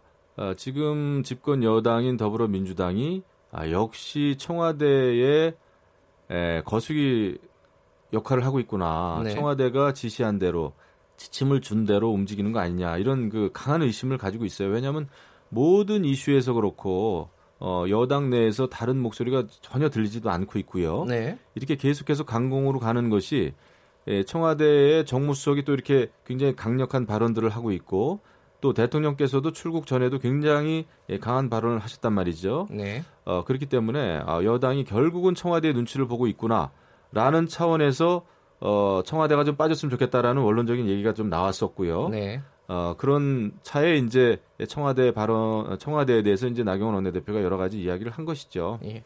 근데 그 저 강기정 정무수석 이야기가 네. 언론에 나왔는데 강기정 수석이 여러 차례 나경원 대표 또 나경원 대표가 자기는 권한이 없으니 황 대표하고 의논해라 그래서 황 대표하고 연락을 취했지만 전화를 안 받으니까 그 비서인 이현승 비서실장하고 그 다음에 나경원 대표가 전화를 잘 안 받으니까 에, 정양석 그 원내수석 부대표하고 뭐 하루에도 열대 번씩 전화하고 의논하고 했습니다. 예. 그런, 그리고 그것은 다 알겠습니다. 자유한국당에 보고됐겠죠 원내 대표에게. 어, 예, 청와대가 답변한 것 중에 국민 소환제 얘기 시간이 없어서 뭐 간단하게 한 말씀 좀, 좀 들어볼게요. 그 김영우 의원님 국민 소환제 어떻게 보십니까? 이 국회의원들 일 안 하고 뭐 예를 들어 뭐 잘못하고 이러면 국민들이 끌어내릴 수 있는 법이잖아요. 한마디로 말해서 요거 이제 청와대가 필요하다는 취지의 이제 답변이었는데 김영우 의원님은 어떻게 보세요? 이거? 그것도 뭐 청와대 정무수석 비서 아 정무 비서관이 이야기할 내- 내용이 아니죠. 사실 저도 국민 소환제 그 공동 발의 법안을 냈었어요. 아, 그러세요? 아, 그럼요. 어. 과거에 냈습니다. 그리고 예. 아, 국민 소환 필요한데 문제는 네. 일단 두 가지입니다. 하나는 국민 소환 그 절차는 굉장히 까다롭게 만들어야 되는 겁니다. 네. 왜냐면 어차피 우린 4년에 한 번 선거를 치르기 때문에 그 평가를 받지 않습니까? 네. 아, 그리고 또 하나는 예, 그렇지 않으면 이제 여론 재판이 되는 거죠. 왜냐하면 30%대, 40%대의 낮은 득표율로 당선되는 국회의원들도 많아요. 지역에 네. 따라서 그런 경우에 이제 반대하는 사람들이 뭉치면은 어제 뽑아놓고 내일 소환할 수도 있는 문제입니다. 그렇기 때문에 이런 것이 여론 재판으로 가는 것은 막아야 되겠다. 그다음에 또 하나는 아, 국회가 열리지 않는다고 해서 사실 일을 안 하는 건 아니죠. 사실 음. 국회가 열리지 않을 때마다 나오는 얘기가 이제 세비 반납해라 이런 얘기 많이 나오는데 예, 예. 사실 의정 활동에는 여러 가지 활동이 있죠. 지역 활동도 있고요. 그다음에 음. 지금도 어, 국회는 열리지 않습니다만은 저 같은 경우에도 법안을 지금 두 개인가요? 네. 어, 법안 발의를 좀 해놓은 상태입니다. 법안 발의를 위해서 또 어, 법을 만들기 위해서 노력을 했고요. 그 다음에 여러 가지 뭐 상임위만 열리지 않았을 뿐이지 예, 정부의 그 개별적인 업무 보고 이런 거 지금 다 받고 있어요. 또 토론회 하고 있고 음흠. 아, 그렇기 때문에 국회의원들이 마치 상임위 열리지 않으면은 노는 것처럼 이렇게 오해들 하시는데 그것도 사실은 좀 잘못 알려진 거다. 물론 국회가 알겠습니다. 열리는 게 맞죠. 예, 알겠습니다. 이 뭐 여론조사 하면은 어, 국민 소환이라든지 세비 반납 이거는 뭐 절대 다수가 이렇게 늘 찬성을 그렇죠. 하거든요. 예, 예. 근데 저는 예, 저는. 이 두 제도가 네. 어, 도입되는데 적극적으로 찬성합니다. 아, 왜냐하면 그래요? 예. 이것은 특히 국민 소환제 같은 경우에는 지난 대통령 선거 때 제 정당 후보가 한국당을 포함해서 모두 공약했던 사안이거든요. 아하. 예, 지금 이제 우리나라에 이미 대통령은 탄핵제도에 의해서 소환할 길이 있고 네. 또 지방자치단체 장, 광역, 기초 또 의원들 모두 다 이 소환하는 시- 시스템이 있는데 오직 국회의원만 없습니다. 네. 이런 것들이 어떻게 생각하면 무책임하게 몇 달씩 국회를 여- 어, 닫아두는 그런 계기가 될 수 있기 때문에 네. 예. 그걸 원천적으로 막기 위해서도 그러니까 국회는 열어놓고 장애 투쟁할 일이 있으면 병행 투쟁하라 이거죠. 근데 왜 국회 세비는 알겠습니다. 제대로 받아가면서 국회 문을 닫냐는 것이죠. 지금 옛날 야당 시간이 때, 없어요. 옛날 민주당 야당 때도 좀 생각을 해주셨으면 예, 좋겠어요. 근데 음. 두분 다 근데 기본적으로 국민 소환제는 뭐 찬성한다는 입장이시네요. 물론 이제 뭐 절차를 어느 정도로 까다롭게 만드느냐 예, 이런 부분들은 예. 논- 그렇죠. 논쟁의 여지는 있겠지만 그 부분은 뭐 두 분이 열심히 추진해 주시는 걸로 예, 하고요. 예. 시간이 마무리를 해야 될 시간인데 그래도 어 하나 문자 읽어드리면은 어, 김영우 의원님한테는 어 자유한국당에서 진주라고나 할까요? 이런 문자를 보내주셨습니다. 6644님. 아유, 어, 네. 그리고 김진표. 의원님한테는 팬클럽이 많은 모양이에요. 왜 이렇게 이렇게 뭐랄까요? 인사하는 분들이 많네요. 네, 아, 네. 어쨌든- 이- 인기 좋으셔요 예. 우리 김표 의원님. 두 분 말씀 감사합니다. 예. 인사해 주세요. 감사합니다. 예. 네, 감사합니다. 예, 시간이 없어서 이름 안 불러드렸습니다. 2부 여기까지 하겠습니다.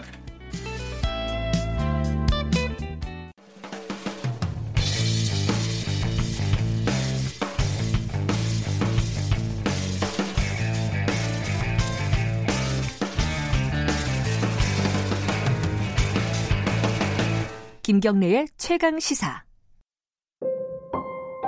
청취자 여러분, 안녕하세요. 어,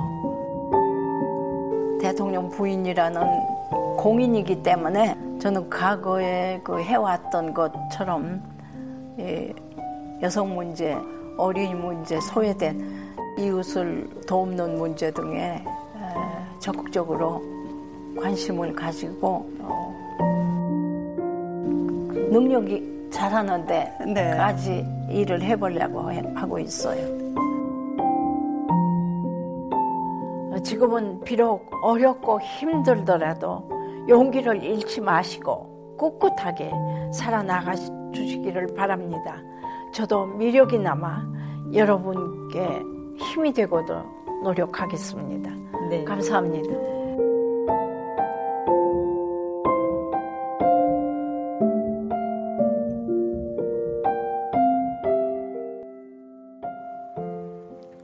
여성 지도자 영부인 이희호 여사 사회장 발인이 조금 전 오늘 새벽 시작이 됐습니다. 방금 들으신 음성은 이희호 여사가 KBS 라디오와 과거에 영부인 시절 인터뷰를 했던 내용들입니다. 고인을 보내드리는 오늘 이희호 여사의 생전 육성을 같이 좀 들어보는 시간을 마련했습니다. 뭐 부부란 누구든지 평생 같이 살아가는 동반자라고 이렇게 알려지는데요. 우리 부부는 너무나 어려운 세월들을 함께 극복했기 때문에 서로에 대한 그 믿음과 용기가 없었다 할 것 같으면 그토록 힘든 나날을 이렇게 감당하기 어려웠을 것이에요. 민주주의를 위해 함께 투쟁해온 동지라는 그리고 또 이처럼 동반자로서 무엇보다 소중했던 것은 서로 마음을 터놓고 가정 일에서부터 아, 네. 세상 일에까지 서로 편하게 이야기하는 시간이 있습니다. 내란 음모죄로 김대중 전 대통령이 옥고를 치르는 동안 이호 여사가 보낸 수백 통의 편지는 존경하는 당신께라는 말로 시작을 했다고 합니다. 그리고 그 편지들은 당신을 사랑하는 희호 이렇게 마무리가 됩니다. 하운이 있으니까요. 네. 무엇이 되는 것보다도 네, 어떻게 사느냐 하는 것을 중요시해야 하고요. 그런 것이 다 걔들을 교육시키는데 뭐 그리고 그 내란 음모 사건이라도 80년대 네, 네. 아버지의 이름이 신문 일면에 아, 커다랗게 좋은 것이 아니라 내란 네. 음모 전부 전복 아하. 그런 걸로 나오니까 네. 정말 얼굴을 들고 학교를 가주는 것만 고마웠죠. 네. 상당한 타격을 받았을 거예요. 민주화를 위한 여정에서 가족들의 고초는 어쩌면 피할 수 없는 대가였을 겁니다. 어린 아들을 걱정하는 어머니의 마음은 우리들 평범한 어머니들과 다르지 않았습니다. 마지막으로 이희호 여사는 최근 미투 운동을 보면서 여성들이 위축될 수 있으니 더 당당하게 했으면 좋겠다. 이런 바람을 전했다고 합니다. 해방 후 1세대 여성 운동가로서의 이 여사의 바람을 들어보시죠. 특히 해방 후 대학 시절부터 네. 가부장적인 우리 사회의 그 모순을 느끼게 됐고 네. 남녀 평등 사회를 위해서 힘을 써야겠다는 생각을 했습니다. 네. 그래서 6.25 동란 후 어, 여성의 그 법적 지위 향상을 위해서 일했습니다. 제가 강조하고 싶은 것은 여성들이 자기 존중과 그 주인 의식을 가져야겠다고 생각합니다. 네. 남녀가 평등한 위치에 이르러야지만 비로소 민주주의가 완성이 된다고 네. 봅니다. 비로소 민주주의가 완성이 됩니다. 이호 여사의 꿈은 이제 남은 사람들의 책임입니다. 저 세상에서 이미 사랑하는 남편 김대중 전 대통령을 만났겠죠. 영면하시기 바라겠습니다. 김경래 최강 시사 지금 시간은 8시 34분입니다.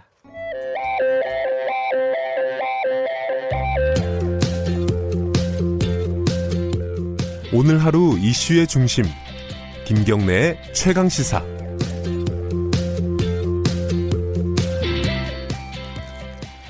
네, 오늘 김경래 최강 시사 3부에서는요. 어, 최근에 한진그룹의 조현민 씨가 경영 일선에 복귀했다는 소식 들으셨을 겁니다.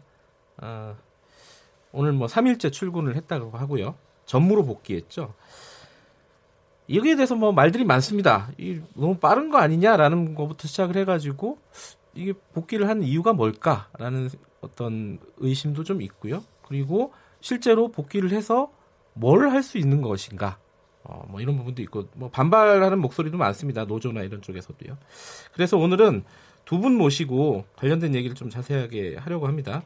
먼저 어, 직접적인 당사자시죠. 대한항공 직원연대 박창진 지부장 모셨습니다. 안녕하세요. 네, 반갑습니다. 예, 그리고 재벌개혁 전문가십니다. 어, 한진그룹 방지법 발의하신 분이기도 하고요. 최입의 바른미래당 의원님 나와 계십니다. 안녕하세요. 예, 반갑습니다. 최입입니다. 네. 일단요, 어, 뭐 박창진 지부장 말씀 먼저 들어봐야 될 것 같은데 네. 조현민 씨 복귀 소식은 뭐 따로 들으신 건 아니고 언론을 통해서 보셨나요? 이미 뭐 사내에서는 아 그래요? 얘기가 이미 다 네, 나왔군요. 네. 어땠습니까? 그 말씀 들으시고 나서는? 일단 뭐 참담하다. 네. 여전히 우리나라가 이 재벌에게 관대한 이 사회 구조를 네. 극복 못하고 있구나 이런 네. 생각을 했죠. 예. 근데 최 의원님, 예. 이 복귀가 경영 복귀가 법적으로는 뭐 아무 문제가 없는 겁니까? 어떻습니까? 예, 뭐 조혜민 씨 문제된 게 이제 그 물컵 갑질인데 네. 그 사건 자체는 이제 폭행과 이제 특수 폭행 두 가지 혐의가 있었는데 네. 폭행은 어, 무혐의를 받았고요. 특수 폭행은 이제 그 피해자가 처벌을 원치 않는다라고 해서 네. 공소권 없음으로 이제 기가 결론이 났습니다. 그래서 뭐 형사법적으로는 전혀 문제를 가지고 있지 않는 건 맞습니다. 예. 하지만 네. 이게 기업 경영이라는 것이 무슨 그런 어, 형사법적으로 유죄가 있는 사람이냐 없는 사람이냐만 구분하는 것은 아니고요. 네. 당연히 경영에 대해서는 경영 책임을 지게 되고 네. 지금 우리나라의 그 많은 기업들이 사회적 책임을 굉장히 중시하고 있는데 네. 그 사회적 책임의 가장 기본이 윤리 경영입니다. 그 윤리 경영이라는 거는 결국은 조직 내에 서로가 서로를 믿고 어, 신뢰할 수 있는 것을 기반을 한다라는 것을 생각할 수 있는데 지금 조현민 전무가 복귀를 하면 과연 조현민 전무와 같이 일할 수 일하는 직원들 네. 그 조직 구성원들이 과연 믿고 신뢰하면서 같이 일할 수 있을까? 또는 어, 조현민 전무가 맡아서 일을 하는데 외부에 또 업체들하고 일을 할 거란 말이에요. 네. 전에 그 물컵 던진 것도 마찬가지잖아요. 광고회사 예. 외주 업체랑 만나다 그렇게 일을 벌였는데 과연 그 사람들이 그럼 또 조현 씨를 믿고 제대로 일을 해줄 것이냐. 네. 이런 경영 책임에 있어서의 윤리 경영 측면에서 본다면 제가 보기에는 어, 법적 책임을 떠나서 아직도 조현민 씨는 책임져야 될 부분이 많다. 그래서 네. 지금 복귀는 절대 정당화될 수 없다라는 생각을 합니다. 그 조현민 씨랑 같이 일하는 그런 어떤 직원들을 대표하는 분 중에 한 분입니다. 그 박상진 지부장께서는 그 한진그룹 쪽에 노동조합들이 많잖아요. 예를 들어 뭐 대한항공 조종사 노조, 거기 네, 조종사 노조도 있고요. 네. 뭐 이게 지금 계시는 직원 연대도 네. 있고 뭐 여러 뭐 진에어도 노동조합 있죠. 네 그렇습니다. 노동조합들은 다 반대 입장인가요? 어떻습니까? 아, 일단 뭐 한 군데 노조는 약간 예. 유보적인 입장인 것 같고요. 예. 그 최이배 의원님 말씀에 예. 이어서 제가 한 말씀 아, 예. 보태자면 이분들이 기본 태도가 벌써 안 돼 있는 것 같아요. 경영자로서. 왜냐하면 제가 지금 거리에서 그동안 KIP라는 명, 명목으로 네.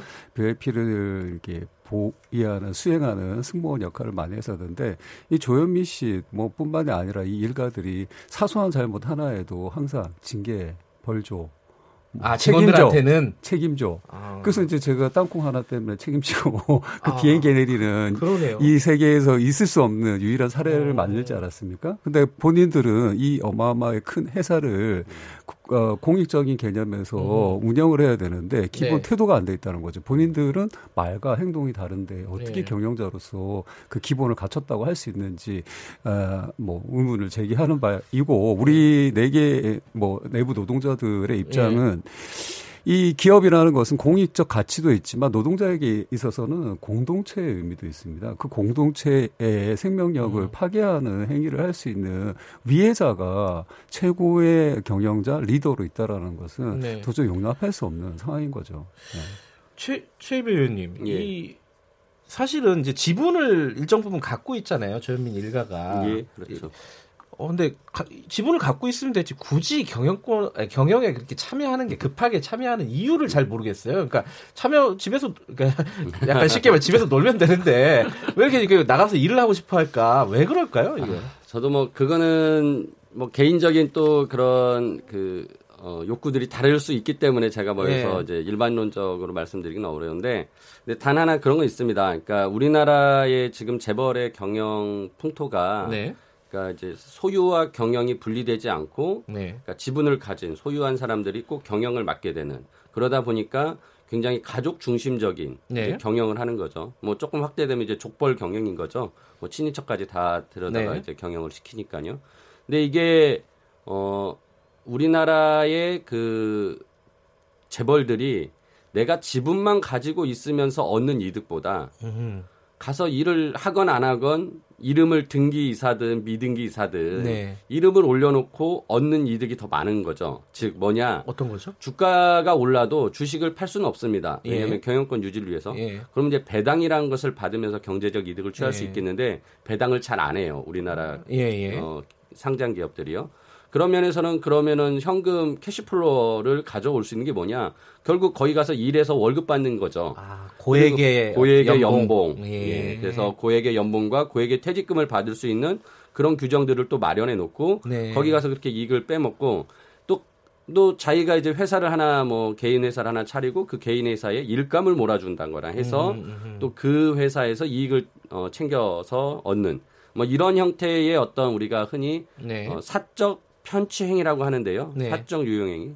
그러니까 사적 이익을 그렇게 하는 것, 취하는 것이 더 이득이기 때문에 굉장히 경영에 적극적으로 이제 할 수밖에 없는 그런 구조라는 것이고 지금 뭐 조현민 씨가 이번에 어 전무로 이제 복귀하는 것도 일각에서는 어, 상속세 재원을 마련하기 위해서 가는 거 아니겠느냐라는 음. 시각도 있습니다. 즉 조양호 회장의 그 지분을 상속하다 보면 많은 상속세를 예. 내야 되는데 이 상속세를 이제 5년 동안 분할해서 낼 수가 있습니다. 네. 그래서 어, 그 5년 동안에 어떤 현금을 창출할 수 있는 어, 창구가 결국은 임원이 돼서 고액 연봉을 받아야 되는 것 음. 아니겠냐라는 시각이죠.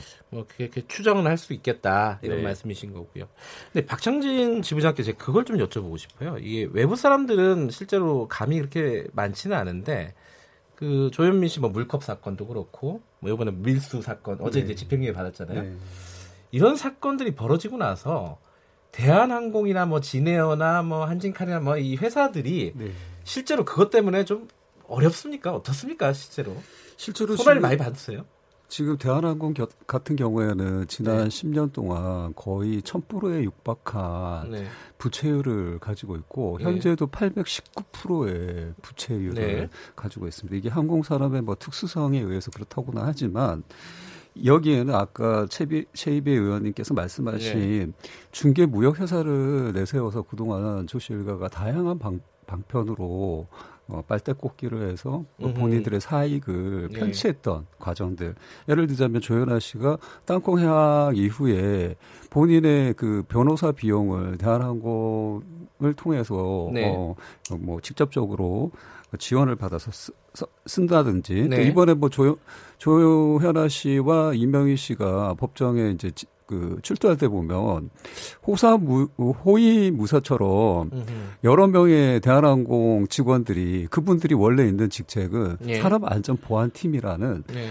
회사의 이제 보안을 담당하는 뭐 부서의 한 일원으로 있는데 예. 아무 직책도 없는 그들 어, 그들을 위해서 대한항공 상무와 그 밑에 있던 직원들이 대동이 돼서 예. 기자들을 막, 막고 그분들을 호위하고 있는 이런 행위들을 보면 벌써 이분들 마인드가 대한항공을 하나의 사적인 나의 소유물로 생각하고 예. 그런 거를 뭐 배임이나 이런 거에 법에 위반되는 행위임에도 불구하고 예. 내가 당연히 할 수 있는 일이라고 생각하는 거죠. 예로 24년 동안 제가 대한항공을 다녔는데 그동안 기내 면세품을 팔면서 이게 조현아 씨나 조씨 일가가 따로 만든 회사를 위해서 판다는 걸 전혀 몰랐어요. 지금 위탁 판매 아. 형식으로 돼 있었거든요. 예. 얼마 전까지. 이게 밝혀지고 나니까 음. 불과 1, 2년 전에. 아, 대표에서도 그걸 모르는군요. 그렇죠. 그 정도로 아. 빨대꽂기를 은밀하고 내밀하게 하고 있는 거죠. 이게 예. 사익 편취를 위한 지금 복귀다라고 저희 내부 노동자들은 규정하고 있습니다. 그 예. 대한항공 사측, 그러니까 한진 쪽 사측은 입장이 이렇지 않습니까? 그 어, 능력이 충분히 검증된 사람이다. 네.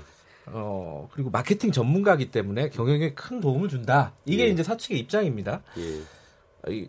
너무 이렇게 웃고 계셔갖고 어이없는 표정을 짓고 계셔갖고 한번 진짜 사내에서는 어떻습니까? 그, 그 평가, 이 경영자로서의 평가. 물론 뭐 물컵 던지고 이런 것들은 뭐 불미스러운 일이 있었지만은 능력에 대한 평가는 어때요? 안에서는?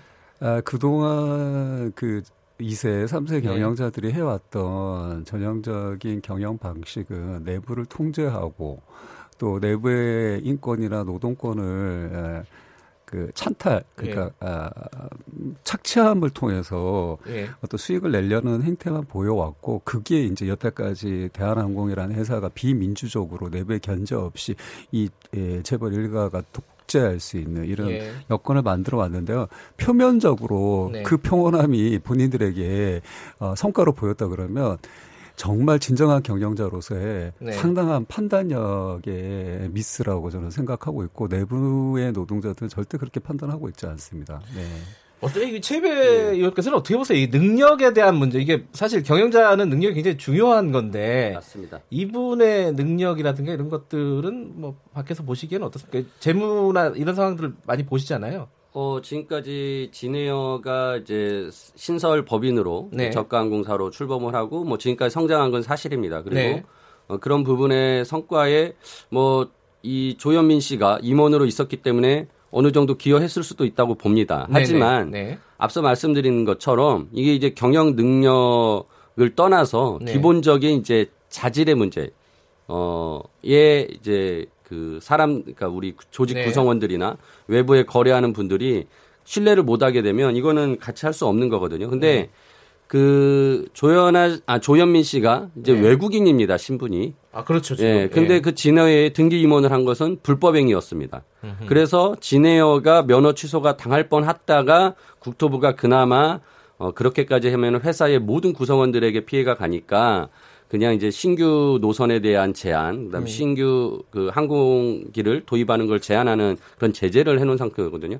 그러니까 아무리 경영 능력이 뛰어나도 이렇게 도덕적인 자질 문제로 인해서 그리고 불법행위를 함으로써 결국은 회사에 어마어마한 타격을 준, 것이, 준 음. 것이 사실이고요. 그래서 이런 부분에서만큼은 조현민 씨가 아직 복귀할 때가 아니다라는 것이고 네. 특히나 이제 그 어저께 이제 다른 뉴스에 나왔는데 정부 네. 고위 관계자인 국토부 쪽에서 이 진해여에 대한 제재를 좀 해제해 주려고 준비를 하고 있었는데 네네. 조현민 씨가 그 경영에 복귀하는 걸 보면서 아하. 어 못하겠다라는 식의 이제 답변을 했다라는 게 기사화 됐습니다. 예. 그러니까 정부도 이런 부분에 대해서 여론을 의식할 수밖에 없거든요.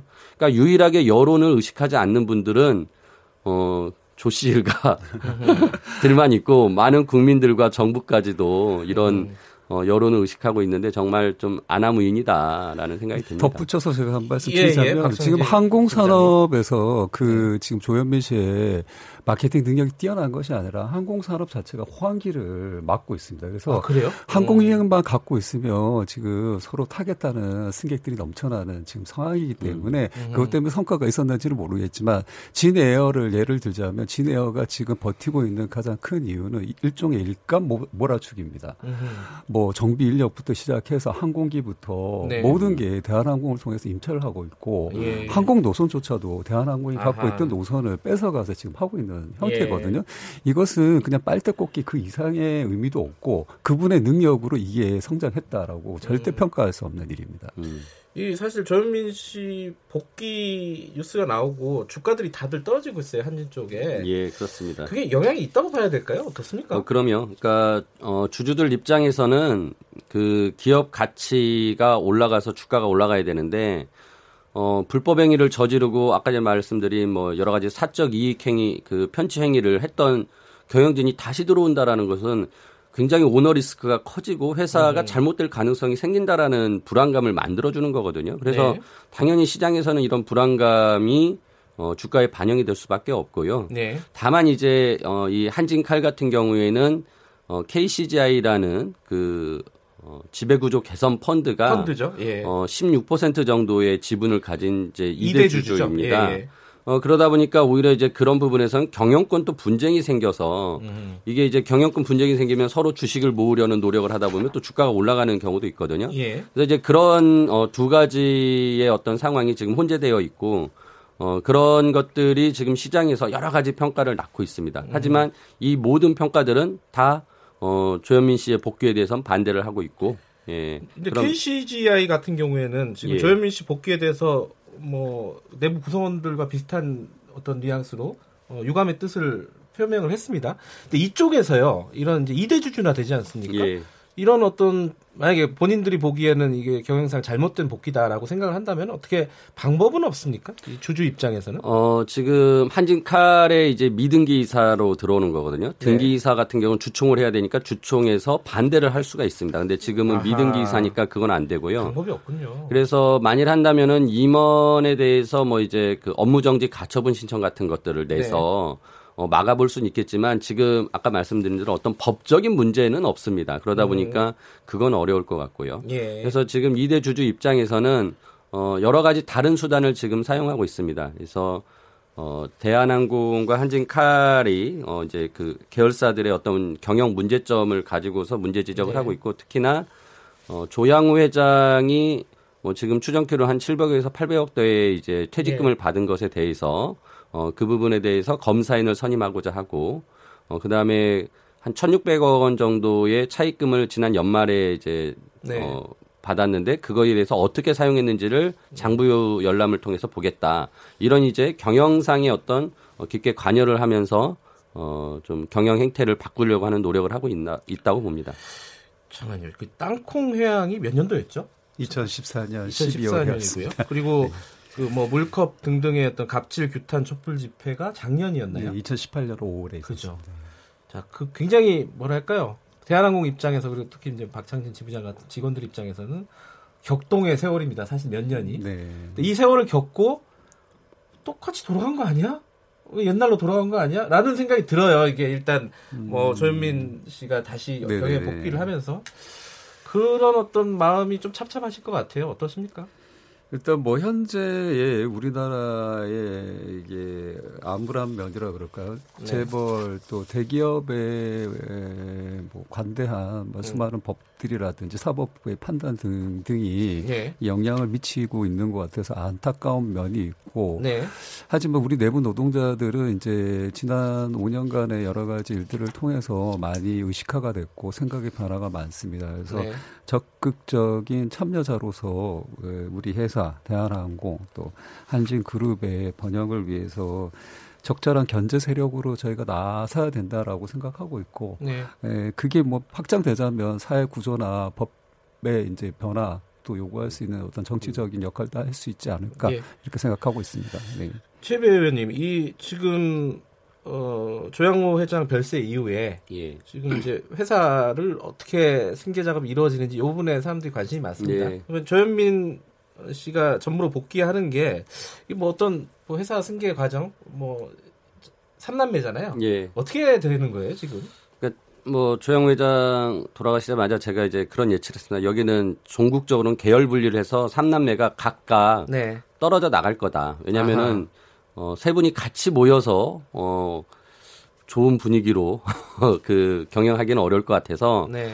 어, 뭐 대한항공과 이제 한진이라는 또 물류회사는 아무래도 조원태 회장이 그리고 어, 한진그룹이 가지고 있는 이제 칼 호텔 네트워크스라는 호텔 사업 부분은 원래 조연아 씨가 이제 맡았기 네. 때문에 조연아 씨가 그다음에 이 진에어 부분은 이제 조현민 씨가 맞지 않겠냐라는 네. 얘기를 했, 제가 하면서 계열 분리할 것이다라 했는데 지금 뭐 계열 분리까지는 안 가겠지만 지금 네. 이렇게 분할 경영을 하는 것으로 보이고요. 지금은 음. 당장에 또 이제 KCGI라는 큰 외부의 적이 있기 때문에 어, 삼남매가 좀 뭉쳐서 그렇게 조율이 되고 아마 어머니인 이명희 씨가 음. 이런 부분들에서 전반적인 조율 작업을 하는 것으로 보입니다. 그러니까 조현민 씨가 그 한진 칼에 복귀하는 거는 사실상 어, 간접적으로 진에어를 경영하겠다 이런 뜻으로 읽을 수 있는 거죠. 충분히 그렇게 읽히고요. 네. 어, 실질적으로 본인이 하던 부분이 그 부분이기 때문에 네. 예, 계속 할 것 같습니다. 자, 어쨌든 복귀를 했어요. 그 앞으로 어떻게 해야 되는 겁니까? 직원 연대나 직원들 입장에서는 계획이 아, 좀 있으세요? 이제 뭐 이런 뉴스가 나오다 보 니까 네. 또 저희가 이런 뭐 성명서도 발표하고 제가 나와서 이렇게 얘기를 하다 보니까 많은 분들이 네. 뭐 조실과의 재산권에 대해서 저희가 강압적인 뭐 행동을 하는 게 아니냐라는 우려의 말씀을 하시는데 네. 그것이 아니라 현대사의 기업이라는 것은 네. 공공재의 개념도 큽니다. 네. 이미 한진 계열이었던 한진 해운의 사태를 보면 알 수 있듯이 네. 그한 기업이 어떤 막대한 어, 손해를 일으키고 손실이 일어났을 때는 예. 많은 국가적인 재산이 알겠습니다. 그 안에 들어가게 되고 그런 것이 우리 국민들에게도 어마어마한 영향을 미친다는 걸 생각하시고 알겠습니다. 뭐, 네, 많은 국민들이 예. 견제의 마음을 가져주셨으면 좋을 것 같습니다. 시간이 금, 금방 흘렀네요. 자, 오늘 말씀 두 분 감사합니다. 예, 네, 고맙습니다. 셰이베 바른미래당 의원 박창진 대한항공 직원연대 지부장이었습니다. 김경래 최강기사 오늘은 여기까지 하겠습니다. 저는 뉴스타파 기자 김경래였고요. 주말 보내시고 월요일 날 7시 25분 돌아옵니다.